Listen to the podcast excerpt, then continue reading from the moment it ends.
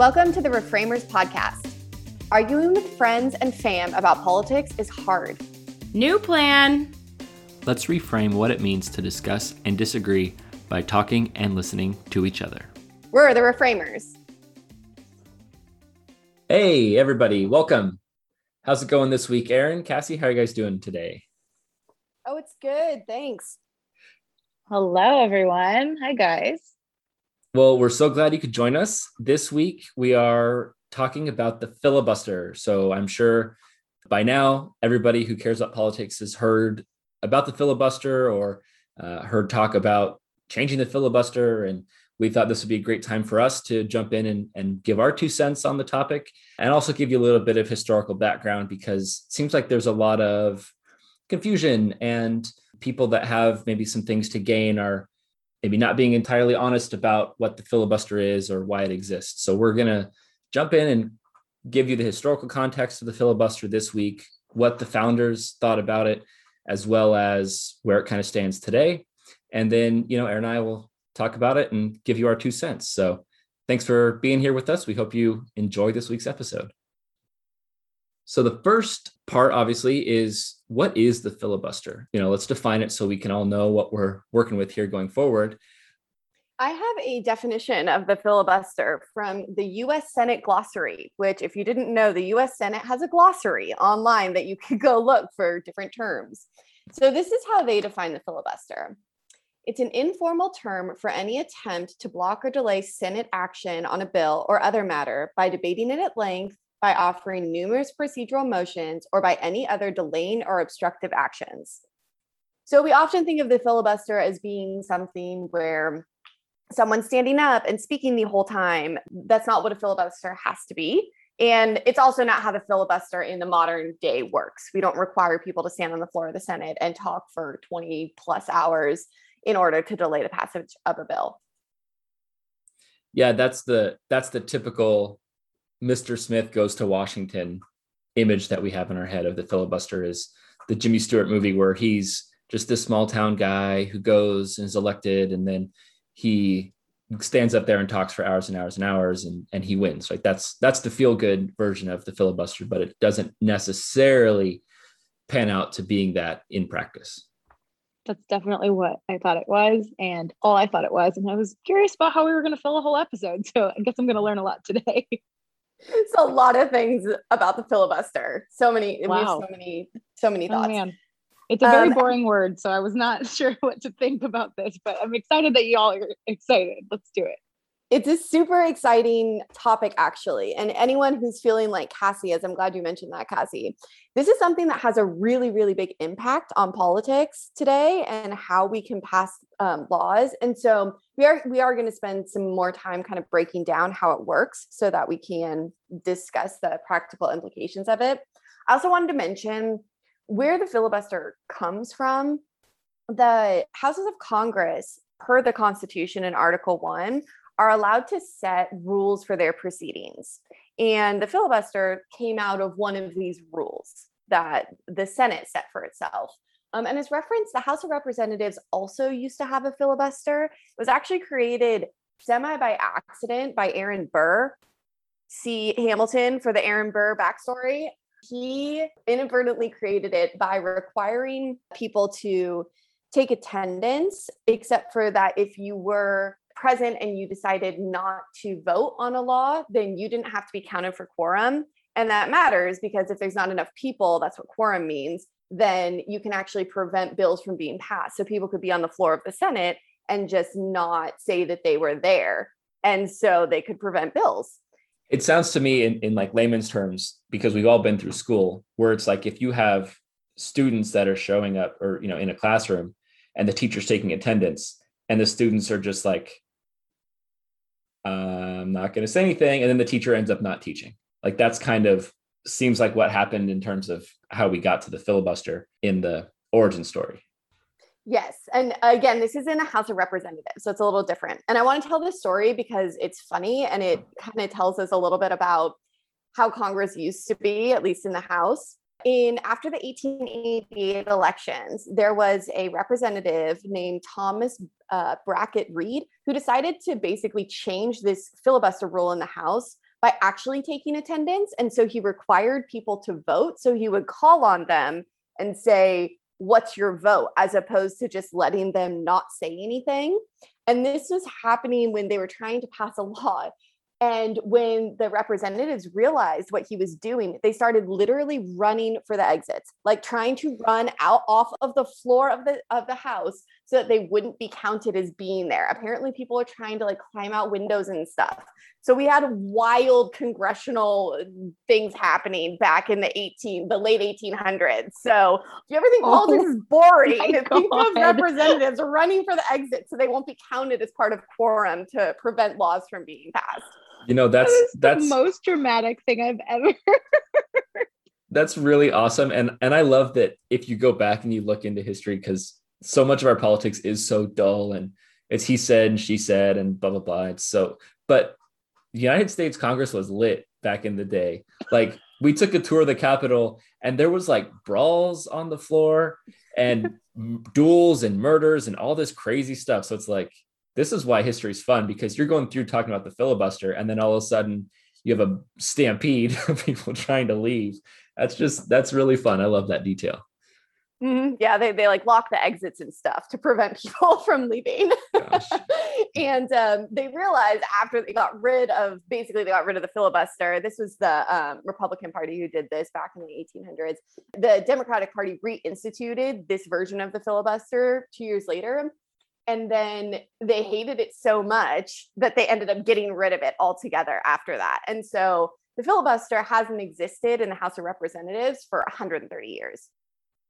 And that's something that's important to note too is that whenever there's a new session of Congress that started, the majority party gets to make their rules for that session, right? So there's there's some interpretation of how when each party is elected, they can change the rules if they have the votes to do so for that for that session of Congress. So that's something that is just important to kind of keep in mind as like a, a background that the rules are not ironclad. Like they can be changed session to session. To also continue to clarify how the filibuster now today in the Senate works is that what the filibuster actually does is it's the mechanism to stop debate from continuing kind of like we mentioned before, we think of it as being, oh, you're filibustering by talking forever and ever and ever. That's not actually the filibuster. The filibuster is what you have to do to stop the person from talking. And in the Senate currently, you need 60 votes to end debate. So that means that you have to have a supermajority. The reason why this is such a big deal right now in our current moment is that the Senate right now is split 50 50 between Democrats and Republicans. Democrats can break that 50 50 tie by having the vice president vote on um, legislation that comes down to, to 50 50 tie. The vice president, of course, is Vice President Harris. And so she votes for uh, the Democrats. So Democrats still have the majority power, but they definitely do not have a supermajority. And so when things do come to filibuster, they've thus far been unable to overcome filibuster uh, votes because they haven't been able to get enough Republicans over to vote for with them on certain policies. Now, this on, is really on, affecting Democrats right now, but it can also affect Republicans and has in the past. And that vote would then be to, kind of like how you can um, veto a bill and then you can override a veto. The votes in the Senate to end the filibuster then to say we have enough senators, 60 plus, that say this stalling tactic is going to end and we're going to continue debate. You would end debate the filibuster ends the debate. So you don't continue debate. It ends the debate and then you can send the bill to a vote. Send the bill to vote. Okay, yeah. thank you. That makes mm-hmm. sense. Mm-hmm. So one of the, one of the things that I found to add on is the because the 60 number is important, right? Sometimes some things are you just need a simple majority, meaning 51 votes, and some things you need a super majority, which is the two thirds majority. This is just from basically from the Constitution saying that the the framers limited the things that required a supermajority to only five things. One of those being treaties, the other being impeachment, the third being veto overrides, the fourth is a constitutional amendment, and then the fifth is expulsion of members. So they kind of reserved that supermajority standard for only a very limited number of things. There's a great quote that you'll find if you do any digging into the filibuster from James Madison of Federalist 58. that says requiring more than a majority would mean that the fundamental principles of free government would be reversed. It would no longer be the majority that would rule, the power would be transferred to the minority. So that's giving us the standard or the, the context of at least a framer of the Constitution, James Madison, of what he thought of not so much the filibuster, because the filibuster didn't exist as we know it today then, but of what the filibuster uh, embodies, which is stalling basically and preventing stuff to come to a vote. Definitely. And Alexander Hamilton also has similar quotes in Federalist 22. He shared this view of Madison that supermajority gives this power basically to the minority um, mm-hmm. and, and really does prevent majority rule, at least in the way that the founders uh, envisioned it. This isn't something that is in the Constitution, right? Like, this is a rule that the Senate has created for itself. It was established in 1917 and it originally required 67 senators to vote to cut off debate. And then that was changed in 1975 to only require 60 votes. And there's some interesting information out there that, you know, it's almost like um, a population curve where you see the rule is kind of codified in 1917. And then it says in the 50 years after the, the rule changed in 1917, filibusters averaged less than one a year. In contrast, in 2005 to 2006, there was an average of 34 cloture motions filed to end filibusters each year. And in 2007, 2008, there were 139 cloture motions filed. That's averaged out to be about 70 a year. So, what that amounts to is back in 1917, it wasn't a problem. You have one average one a year of these of these tactics being used. And today it's happening 70 times per year. And it's probably even more so than that now because this number was from 07 08 yeah that's a great point. And i think that's a good thing to mention as well is the reason that this has become such a big conversation in the modern political sphere is because of this increase of um, filibusters that really increased under obama specifically started under george w bush and then kind of shot up under obama and there's been interesting developments very recently in how the filibuster can be used in Congress. In 2013, the Democrats changed the rule about filibusters when it came to appoint confirming appointments of presidential executive appointments basically. So the reason that they decided to do this at, at, that they stated at the time is that the Senate Republicans had blocked so many of President Obama's executive nominees both to his cabinet and also to circuit courts and the they wanted to be able to approve these nominees based on a simple majority and not have to have a supermajority to be able to do that. So the Senate Democrats changed the filibuster rule and they made it so that you cannot filibuster for uh, these judicial or these executive appointments.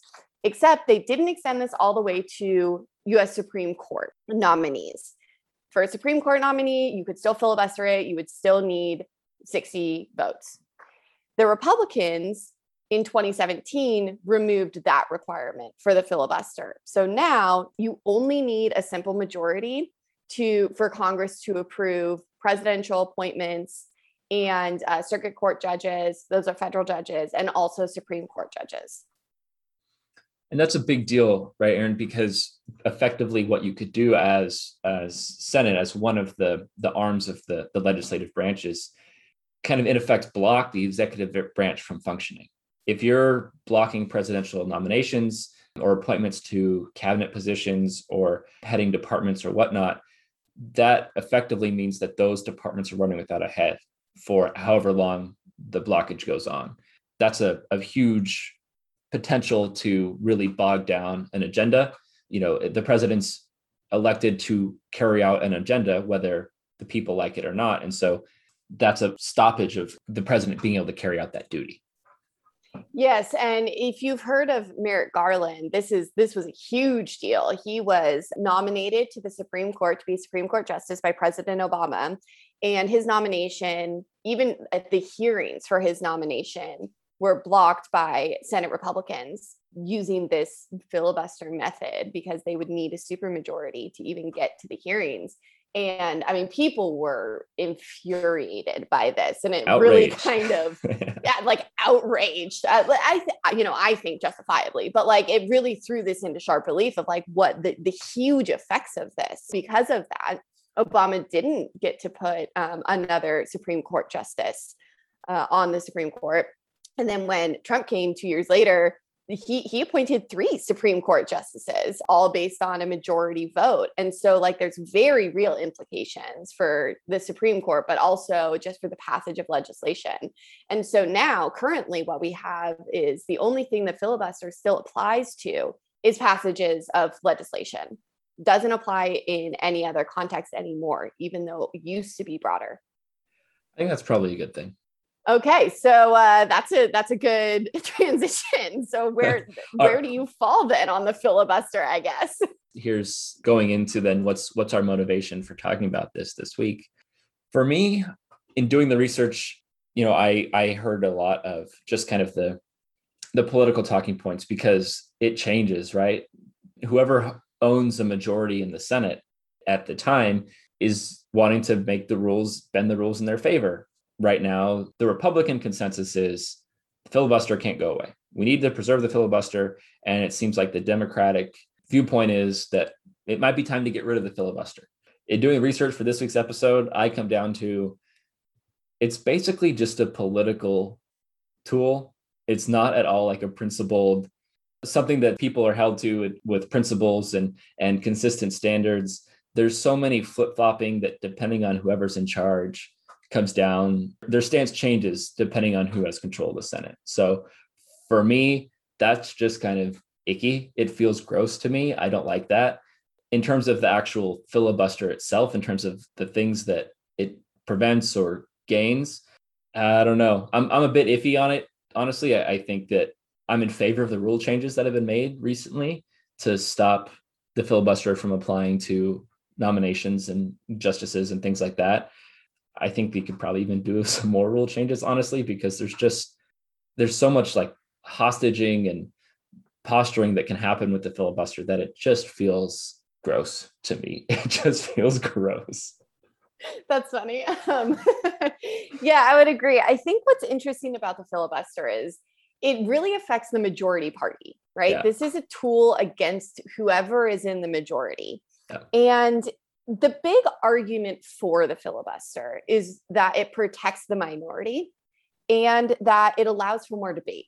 So I mean the theory is basically you know you you require more people to vote on these things that means that you have to compromise more. You have to mm-hmm. be able to reach across the aisle to get more votes, which means we'll have better legislation because we'll be bipartisan. I mean like that's the general idea which actually does sound great in theory, you know, on like an if ideological it, level. If it worked.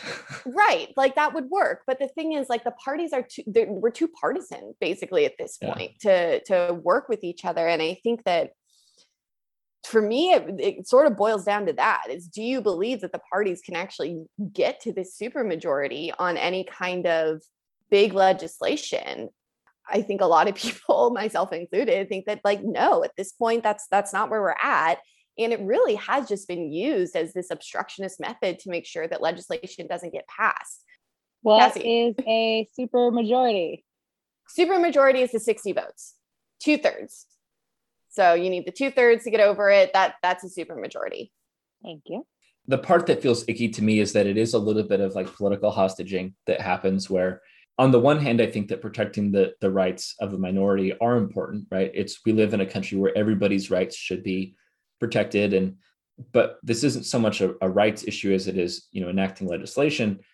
But the, the people have already had their chance to, to voice their opinion on that issue, whatever the issue is, right? They elected that senator from that state to represent them for that term and you can call in your senators. You can urge them to vote you know yes or no on certain legislation. Like there are there are avenues in which to to go about the people influencing you know senate votes and things like that.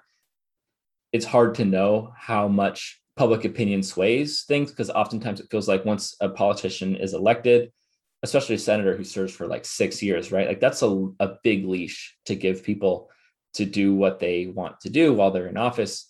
And but the party is what the party is. And so I don't like when Republicans say, you know, it's time to change the filibuster rules when they're benefiting from changing the rules. I don't like when Democrats say it when they would benefit from changing the rules. It just feels icky. And the other thing I don't like is that when doing research, I found that this is from democracyinitiative.org page that says in other cases, senators may hold up a bill or nomination, so not anymore, but a bill, in order to extort a ransom. And then they list some examples of Senator Ben Nelson insisting on a special Medicaid deal for his state as his price for allowing an up or down vote on the healthcare reform.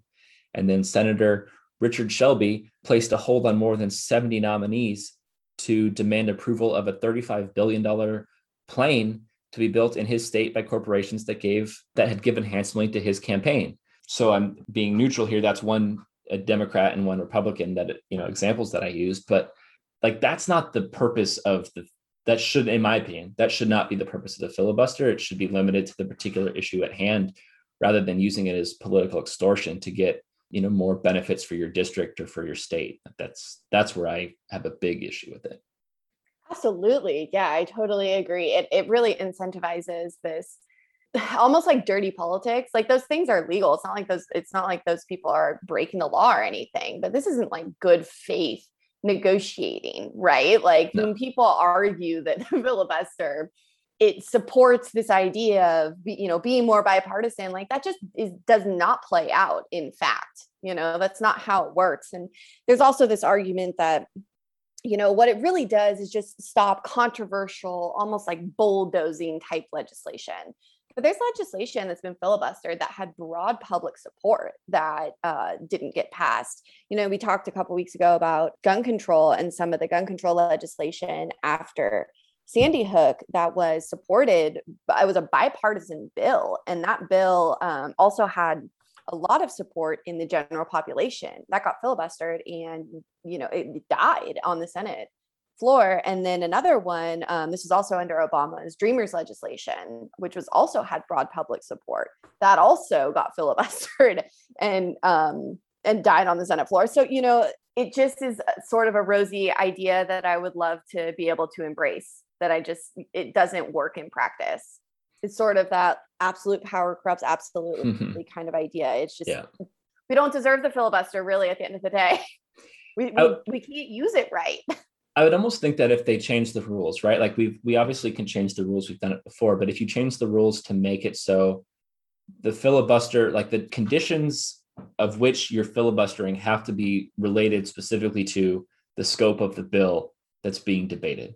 Like I don't even know if that's possible to do, but that seems like that would be at least a somewhat plausible way to rein in some of the misuse of the the rule or of the tool rather. Also, I think generally what could be done is making bills less complicated because that's a big thing that happens whereas you'll get a lot of what they call it pork which doesn't make any sense but i'm sure there's an origin for it somewhere of things that you're saying okay if we're going to pass the obamacare act but then they're going to throw in all this other stuff too it's like let's let's make bills actually only contain what they're supposed to contain and not have all these other things like uh, we're also going to throw in a million dollars research into glow in the dark shrimp or you know whatever dumb stuff people want to research. Not that that's dumb necessarily, but just that let's keep the bills focused. Let's keep the filibuster focused on the issue at hand and not be use, using it as this political extortion.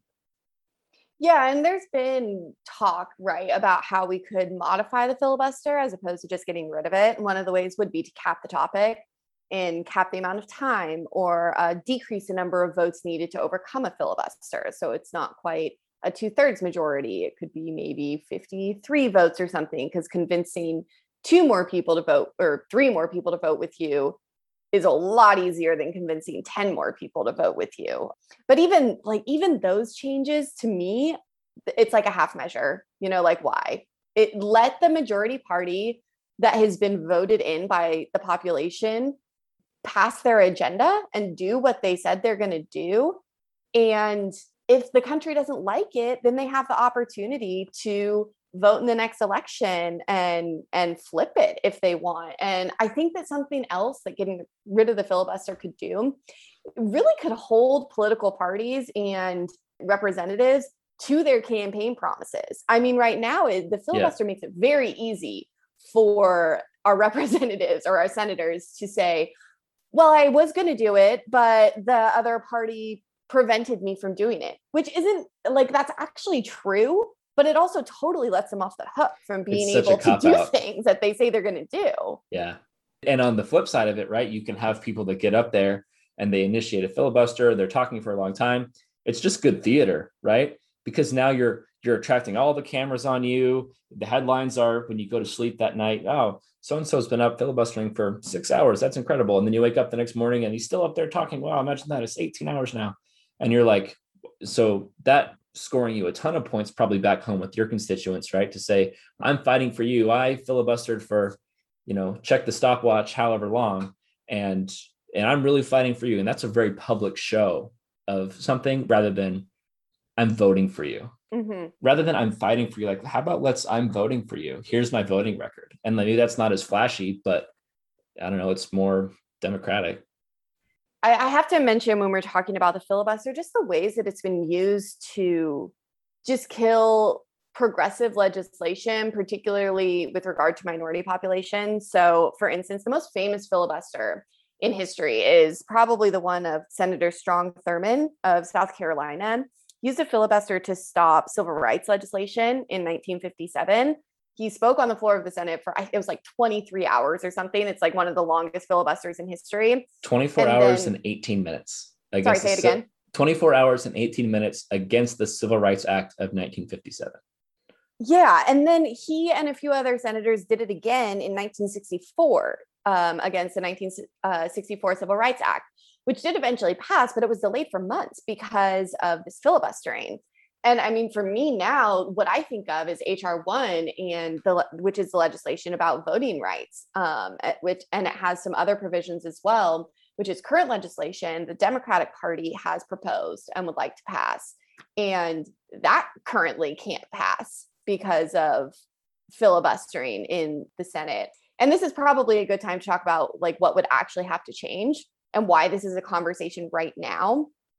So it's a conversation again right now because of this situation we're in we're split 50-50 in order for the senate to be able to change the rules though they need a majority of their senators to agree to get rid of the filibuster. And so the democratic party right now has there's like three but really one big holdout on changing the Senate filibuster rule, and that is Joe Manchin. Mm-hmm. Um, he is now have like the entire spotlight of the nation on him because of this, um, and he's basically said that he doesn't want to change the filibuster because he think he believes in bipartisan legislation making. Um, so he is continuing basically to hold on to this idea of, well, we have to have bar- bipartisan legislation, and so I can't get rid of I can't vote to get rid of the filibuster we'll see if he changes his opinion on that. I don't know if he will. there's some speculation that if Republicans keep basically refusing to work with Democrats on certain pieces of legislation, maybe he'll change his mind, but he seems pretty firm on it. So,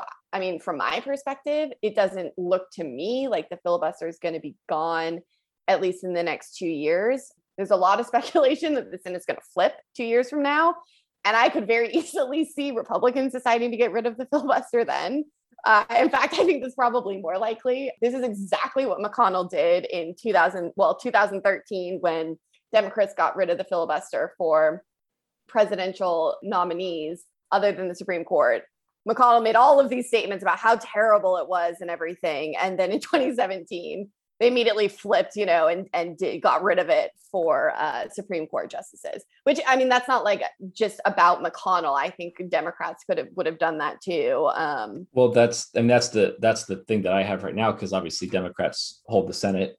If you're counting VP Harris, right, as the tiebreaker.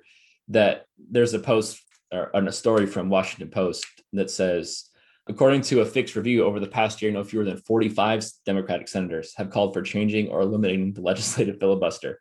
Like I said earlier, no matter who's in power at the time, right, whoever has the majority, they're like, oh, yeah, I think now would be a great time for us to get rid of that filibuster, right? Just cram through our agenda. I don't blame you guys for for doing that because it's the smart tactical thing to do. But when then you lose power in the next election cycle, and you start calling for the reverse, it just is like, I remember what you said like 10 minutes ago. I remember that you said, oh no, this is a great thing or this is a terrible thing and this is a racist thing and it's a absolute you know cornerstone of our democracy. It's like you guys are just posturing up there. Like it's not you're using it to gain power when it's convenient for you at the moment. Totally agreed. And um, actually related to this i want to bring up an argument that mitch mcconnell you know my favorite person made uh, about this this is a quote from him he says Instead of building stable consensus, we'd be chaotically swapping party platforms.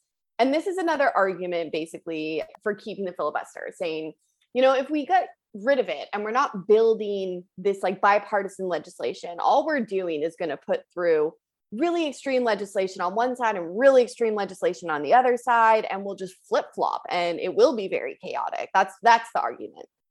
To me this doesn't hold a ton of weight. I think that yeah, maybe the legislation would be more extreme. I mean, clearly it would be, right? If Democrats could pass whatever they wanted without having to take Republican ideas, they're going to pass things, obviously, that Republicans don't like, and vice versa.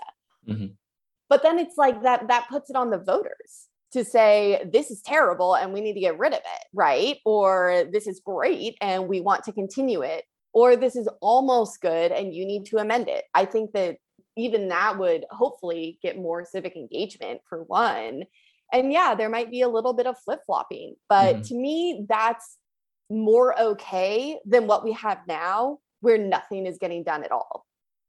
Yeah, that's, I mean, that's a good point, aaron It's hard to say what would happen, right? Because it's just hard to predict what the reality would be like if things changed. But I do see that as a potential that could develop. I don't know if if us as a citizenry, I don't know that I have that much faith in the nation as as a, a voting populace. It just you know, it hurts me to say it, but that people would be more engaged and more involved in reading bills and stuff like that for us to have that pan out.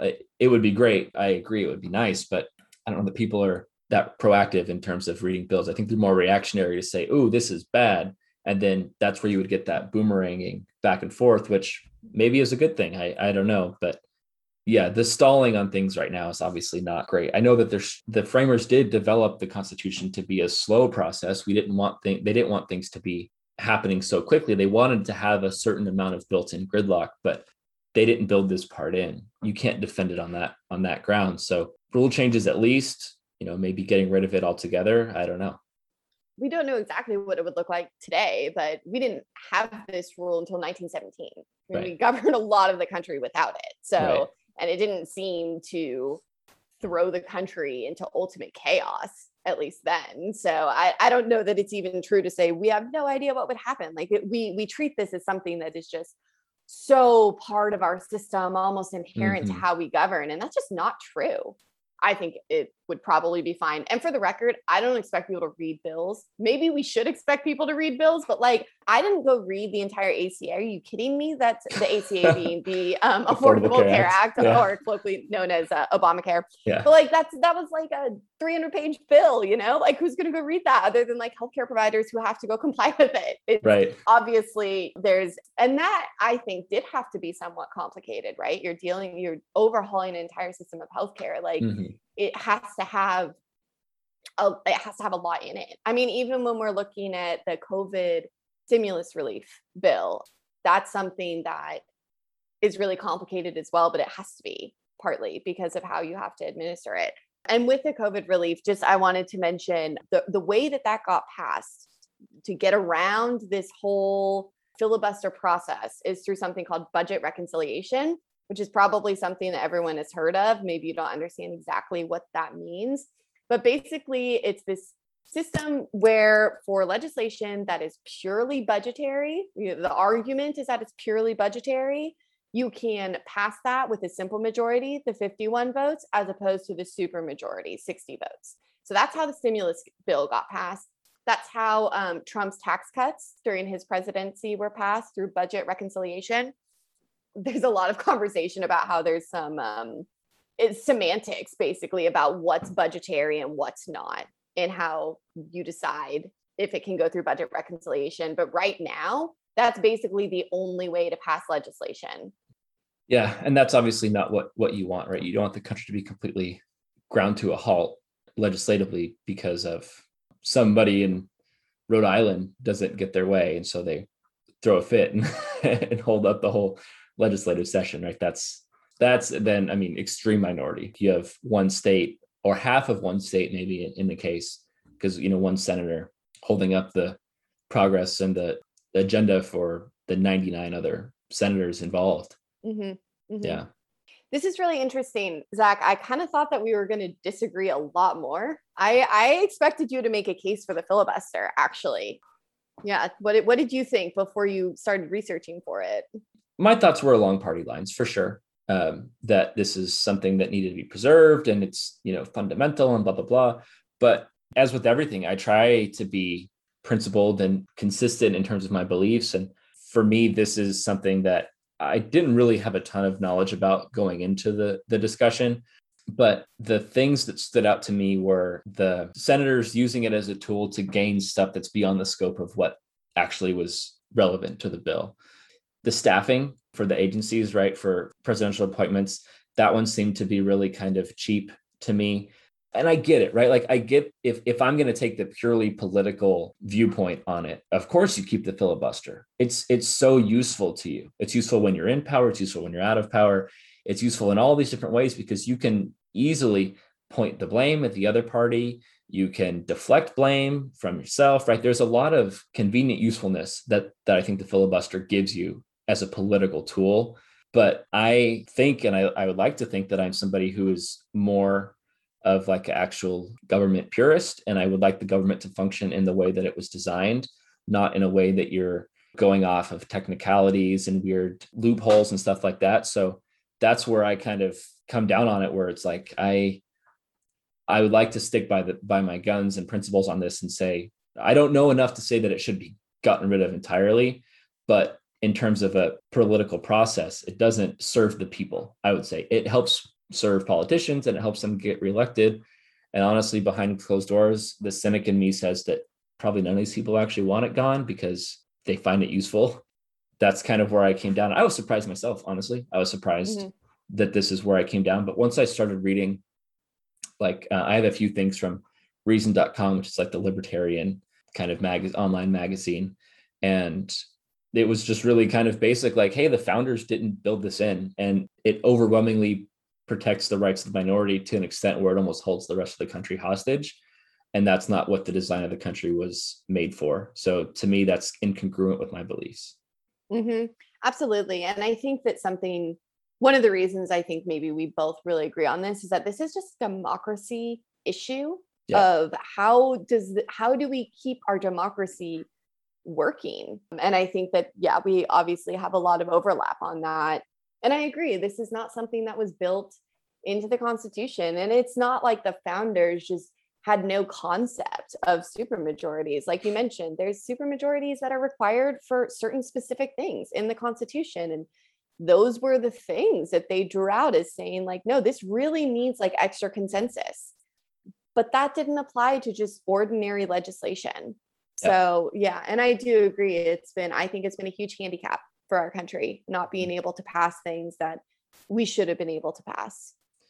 Yeah, and and whether I agree or not with the gun control legislation posed after Sandy Hook or Obamacare or you know whatever else, that that that's almost irrelevant, right? If we're going to talk on the principles of the filibuster itself, whatever legislation was blocked or not blocked or whoever blocked it is almost relevant to the discussion because of the fact that we should be discussing whether it actually is a useful tool for us as a nation rather than oh well they used it in this way and then they used it in this way four years later. And you can find so much he said she said. And that's the other thing i didn't like about it was all the hypocrisy involved in it where so much hypocrisy. I'm sorry i have to interrupt you. I wrote yeah. hypocrisy in my notes probably three times. Oh yeah. Just because and you're right, it's used both parties do this. This is not a like Democrat, Republican, oh one side is being all noble about it kind of issue i mean this is this is pure just party politics yeah and and each side loves to just get up there and grandstand and say oh well the republicans are using this as uh, you know a tool to keep the people oppressed and and and then the republicans get up there and do the same thing you know, six years later or whatever. And it's just, it's yucky to me. I don't think that in the time where our country is so divided or as divided as it is, that it makes sense to have another thing that people can just wedge in between us to say, these other guys are the ones that they're really bad. You know, mm-hmm. don't don't trust them. They want to do X, Y, and Z. And it's like, come on, we don't need any more of that. If that's mm-hmm. we have enough as it is. Like, let's not use some accidental rule from 1806 to divide the country even further. Like that doesn't it doesn't make sense to me. Yeah. I'm not elected, so what do I know? not elected by choice. Yeah, not, right. not, a, not a career I would choose for myself, I right. don't think. right. I just I found the same thing that you said, Aaron, earlier about the supermajority, right? That literally from the my recent one of my reason.com articles I, I was referencing was they said had they, the framers, wanted to require 60 votes to confirm judges, they knew how to do it. Like they did it for other things. So they knew what they were doing, at least to a certain degree, when they made the systems. And they deliberately chose not to require two thirds for, for legislation. So I surprised myself. And I, I think it's maybe time somebody that's less partisan takes a look at the Senate rules and tries to reform some things in there. Oh man, I totally agree. And this is where things get difficult because the only people who can change it are the Senate. The only ones are the ones on the inside. So yeah. we do need some people in the Senate to just step up and do it. I don't, you know, I yeah. like I said, I kind of I really wish Joe Manchin would, but he's stuck on a ideological hill and it doesn't seem like he's going to jump off of it we probably discussed a lot of what we wanted to discuss about, but I just wanted to mention about Joe Manchin real quick because I think he's Wisconsin right? He's Wisconsin. I he was Virginia. Is he Let's Virginia? Check. Because a lot of the the reasons why you have you would say, well, gosh, this guy, this poor guy, I don't know, he's probably not poor, he's probably rich to heck. This guy has got the other, you know, half the Senate bearing down on him one way to say, no, no, you got to change, or you know, you're not going to get as much campaign dollars next next go around, or then you have the other half being like, no, Joe Manchin's a real across the aisle guy. He's a real stalwart of democracy. And so you have all this discussion, but probably a lot of it just depends on what kind of district he is in, right? Is he like yes? A, so he's yeah, he's is, West Virginia. Oh, West Virginia. And okay. this is, I mean, he's an interesting politician. The New York Times did in the Daily, they did sort of a little profile on him that's pretty good. But I mean, one of the reasons why he's part of gun control legislation is because he's a gun rights advocate, you know, mm-hmm. in the Democratic Party. So he's got some of these he, he's very centrist in some ways. In some ways, he just has different interests on on different issues. But yeah, he he lives in an interesting community, and I think because of that, yeah, he he sits in this middle space. Um, and you're right, he very much is getting pressure on both sides. I mean, I know that McConnell has had pressure on him as yeah. well to to say, uh, don't you want bipartisanship? And also, that's been a, a thing against Joe Biden like you ran on bipartisanship. How on earth can you talk about getting rid of the filibuster? Is, right. Is an idea out there right now too. Yeah. Yeah. I I, I didn't look because I didn't know we were gonna go, you know, talk about Manchin, but um, I'd be curious to see what his what West Virginia did in the last election in terms of is it a, a D plus one state? Is it a, a you know an R plus one state, right? Because he's his self-interest is to get reelected. And so for him, he probably can't afford to be too too red or too blue because then that very thin margin that he's hanging on by probably disappears, you know, when he's up for reelection. So absolutely. Mm-hmm. Yeah. Mm-hmm. Which is which yeah. is kind of which is kind of great, right? I mean, if we're just going to look at it from a uh, overall perspective, right? That you you don't have the the rest of the party dictating what his stances on opinions are just because it's politically convenient for them, right? You have he's he is in that sense beholden to the voters of his state to vote how the way they want him to vote. Yeah, I don't know. I'm not sure what the what the population mix of West Virginia is. Yeah. And how how they would push on this issue. But then even that is is frustrating because then it means West Virginia basically matters in the rest of the country or a lot of the rest of the country. So that's true. Yeah. I mean that's an interesting way to look at it. But I just looked up the the results for West Virginia 2020 basically the state went two thirds for Republican, 545,000 votes for for Trump, and 235 for Biden, 10,000 for Libertarians. So basically, it went you know almost two to one uh, Republican. So for them, for Manchin to be a Democrat senator elected in a you know pretty heavy state that went for Trump uh, in 2020.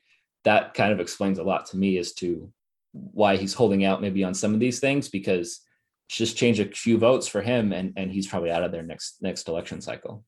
Yeah, I guess so. I mean, to me, I'd say like whether he gets voted out or not, he should just vote on this. This is a democracy protecting thing. Mm-hmm. So, you know, maybe put your self interest aside a little bit, but you know, maybe just being a good representative. I think you can t- debate how that works, but yeah, I'm not saying he's doing anything, you know, good or bad, but just trying to maybe speculate a little bit as to hmm. his motivations. You know. Right, right. Yeah. Yeah.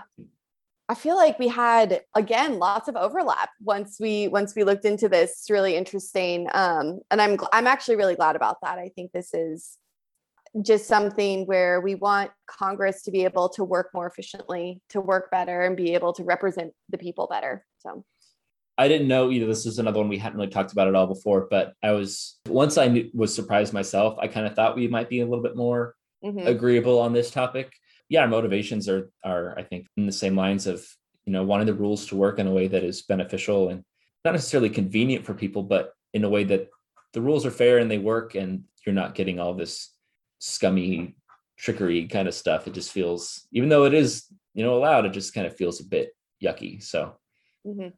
well, cool. Anything else that we we need to add, or any any weigh in from from Cassie? She's been pretty quiet today, so that means we're either explaining things really well or really poorly. Or we lost her hours ago, right? So uh no, you guys I feel like I learned a lot. I definitely did think of all the people that praise those who are standing on their feet for 24 hours speaking and thought that that's kind of all it was about and um and had seen it a little bit in the news and didn't know why and I kind of agree with both of you and feeling like there are a lot of things in our system that I would feel good if we changed the rules on. And um, I know that this isn't something that was originally in the Constitution or thought of about by the reformers, but they did think about other aspects of our government. And just like you said, they they felt like they kind of had it handled in other ways. So it's definitely interesting to think about life with or without it since we have lived without it already. Yeah, really interesting stuff. Cool. Thanks, well, thanks. Yeah. Well, then that's probably just going to about do it for us today. I don't know. We'll catch you guys next week. Topic will be forthcoming. We don't know what we're going to talk about yet, but uh, we're glad you joined us today and hope you enjoyed the episode and learned a little bit. We certainly had fun. I did at least. Oh, yeah. Always fun here on the Reframers. We'll yeah. see you next time. Thank you for listening to the Reframers Pod. We hope you enjoyed the episode.